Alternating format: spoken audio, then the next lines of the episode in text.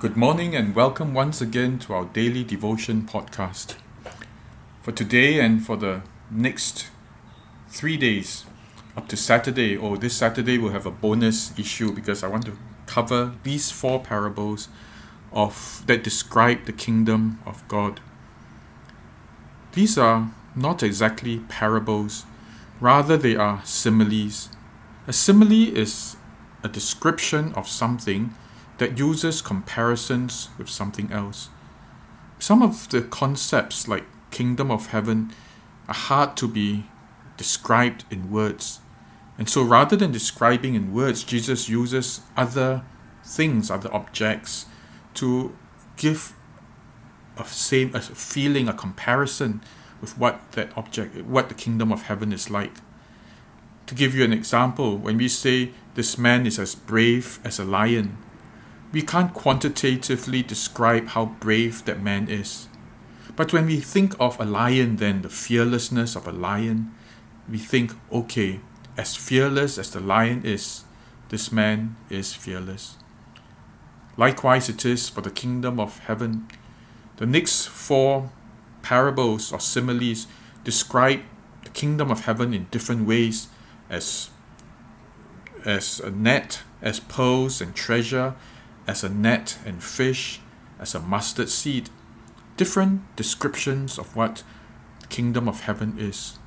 And these are very, very important similes, because as we think of the examples and comparisons that Jesus gives, it allows us to understand in pictorial form, understand in action form, what the kingdom of God is like.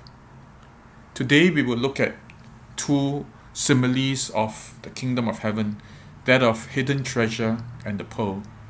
Let's turn to Matthew chapter 13 and we'll read from verse 44 to 46. Matthew 13, 44 to 46. Let us pray. Father, thank you for revealing the kingdom of heaven to us. For Lord, indeed we want to know what it's like, what your kingdom is to us.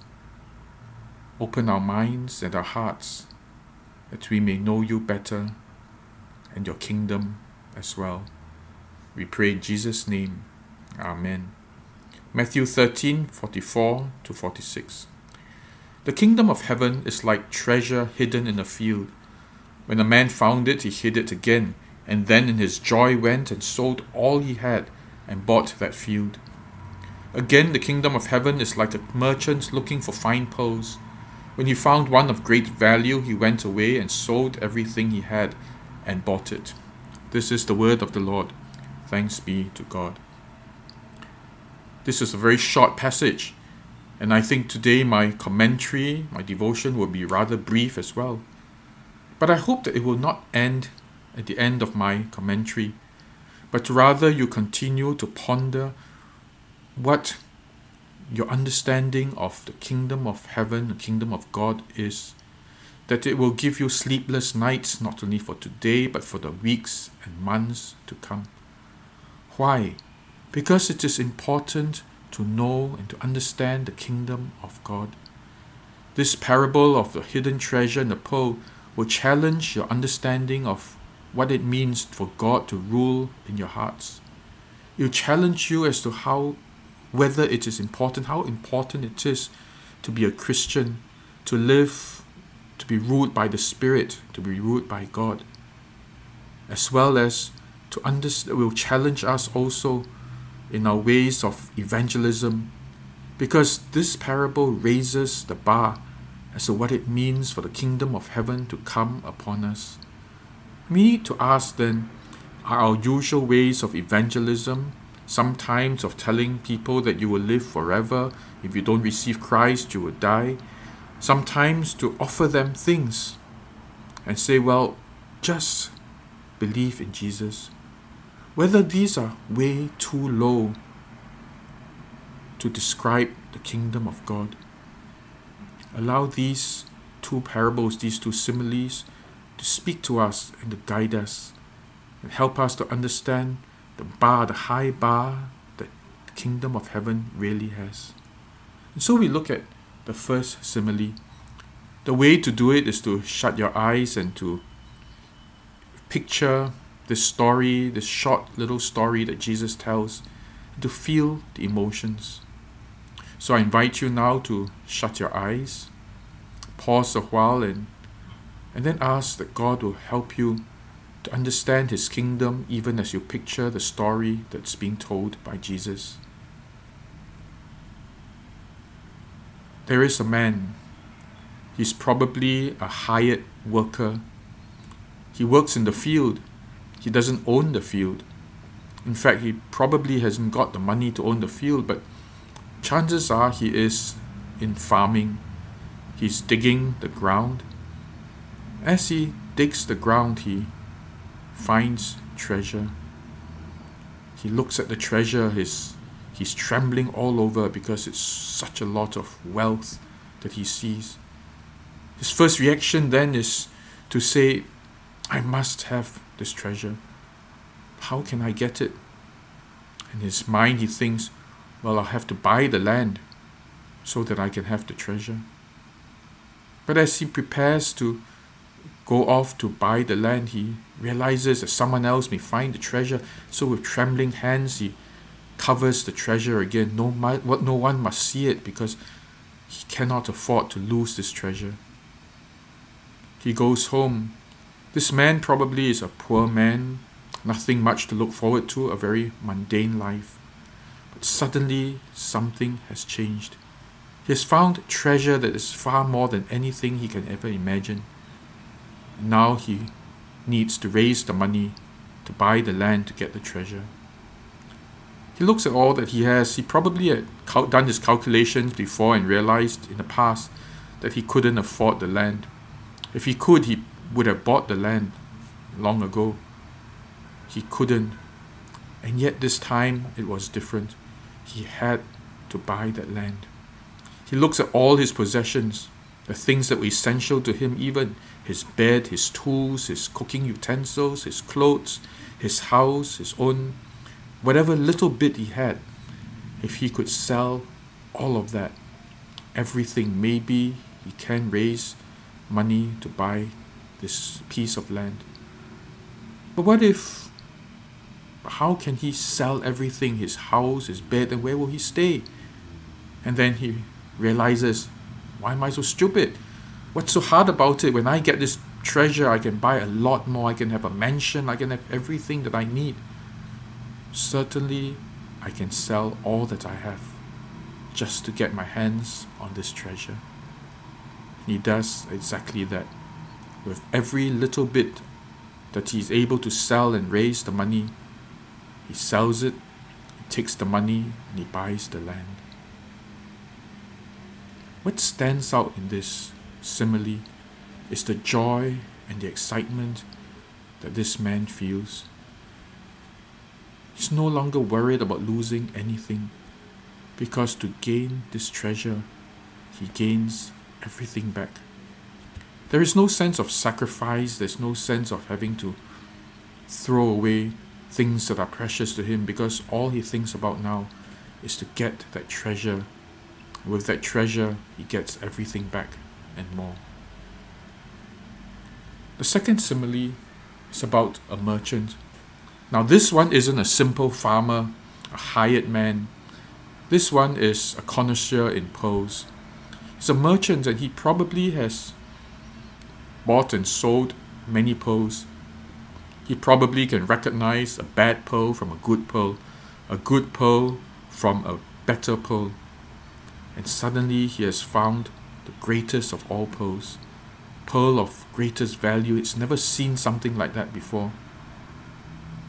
His expert eye tells him, I finally found a pearl that is incomparable. So he goes and he sells everything and he buys that pearl. Nothing else can be compared to this pearl. Once again, this story tells about a man who finds something that far exceeds everything he has ever seen, everything he has ever had. He's willing to give it all up just to buy the precious pearl. This man is different from the farmer, as I mentioned, because he's a connoisseur. He has tasted, he has tested, he's tried out and searched out different pearls. And finally, he has found one that's really worth keeping. Now let's think about the two similes. What does it say about the kingdom of heaven? The kingdom of heaven is not joining a church. It is not even about receiving Christ. It is a realization that something far greater, a love far greater than anything else, is now available to us. And then we think about what we think of having God rule in his hearts. Does our concept of God's rule in our hearts fit with this description of the kingdom of heaven? Is it this precious to us? Have we felt that nothing is more important than having God rule in our lives, having God take control, having the kingdom of God in me?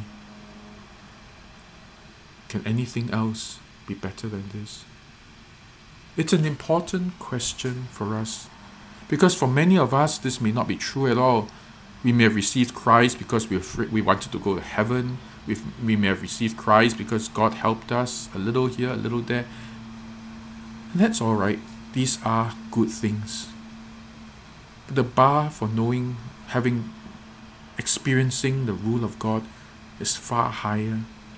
We shortchange ourselves by taking the low bar, by saying I want to be a Christian just so that I can go to heaven. That's a very low bar, and you miss out on something far greater. And we need to keep asking ourselves the question: has the kingdom of heaven become so exciting, so precious, so lovely to me that everything else pales in comparison? Sometimes this will take years to develop within us. And I'm not asking that this be an instant experience. And yet we need to do a lot of soul searching. What is the kingdom of heaven like? Is it something so boring and meaningless to us that all we do is to feel like we have to turn up in church every Sunday, we need to read the Bible a little bit? Or is the kingdom of God, the rule of God in your life, so exciting that you do anything to continue letting God rule our lives?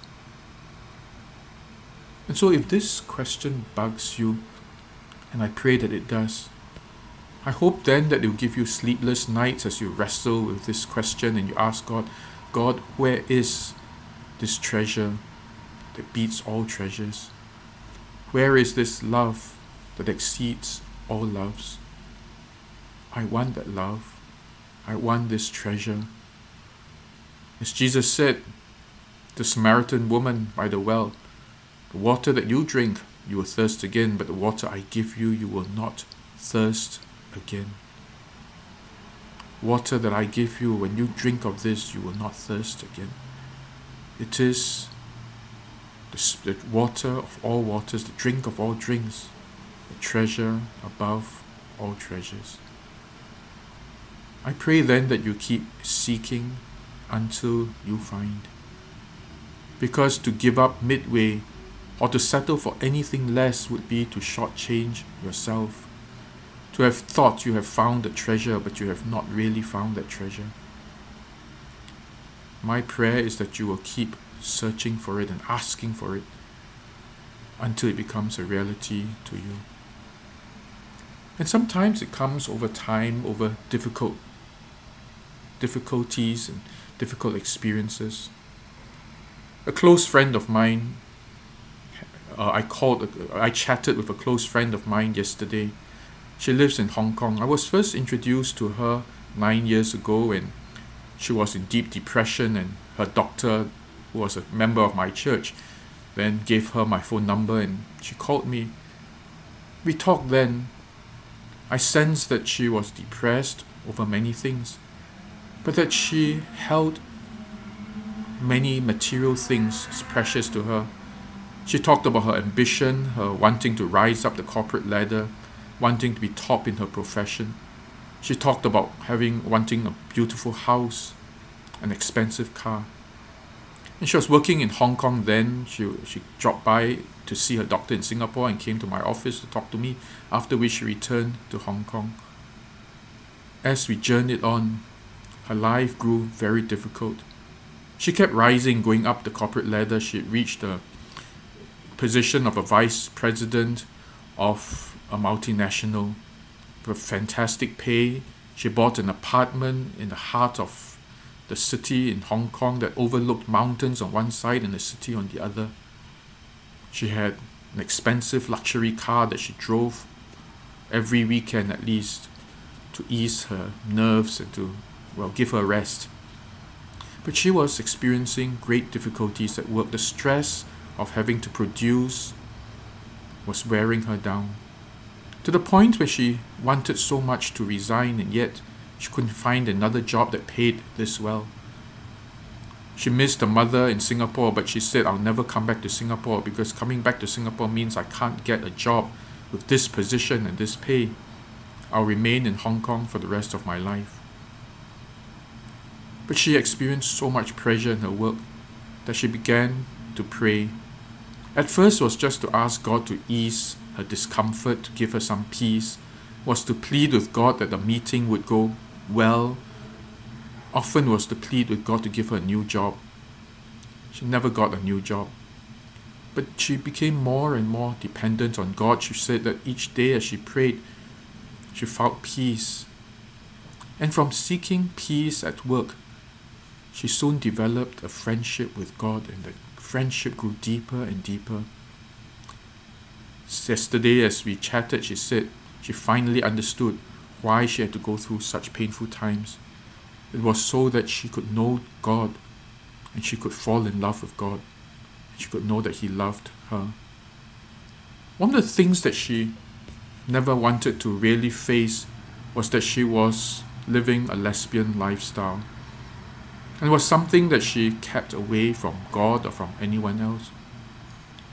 But now she was willing to talk to God about it. And she said, "I don't worry about God being angry with me for being a lesbian. I don't worry about God hating me about that, because I know He loves me so much and He will never punish me for being a lesbian. But I now ask a different question. I ask instead, do I love God enough to give up this lifestyle? Because deep in my heart, I know that it hurts God each time I engage in lesbian behavior. Each time I sleep with another woman, it hurts God. And now I ask myself, do I love God enough to give up this lifestyle?" This friend of mine has come a very long way. She still has a lesbian lover, but now she has opened her heart and she's asking difficult questions, but the right questions. Is God, is knowing God, is loving God greater than all the other things that she has? But all the other things she's willing to give up. She says, "2 more years, I'm moving back to Singapore. I love my mother too much to not spend time with her." And I said, "What about your job?" She said, "Never mind, I'll find a lower paid job. Doesn't matter, I'll take any job." I said, "In your house?" She said, "Well, I'll sell my house. It's fine. I'll come back to Singapore. HDB flats are fine. I'll stay in a flat, and I'll use the proceeds of the sale of my Hong Kong house to keep me alive for the next many years. Maybe I don't even need a job. I'll sell my car. I'll move over to Singapore." And then she said, "None of these things matter to me anymore. What's important is that I know God loves me, and I love God very much." As I listened to this friend of mine share her story, it made me realize that she was beginning to find a pearl that was beyond everything else.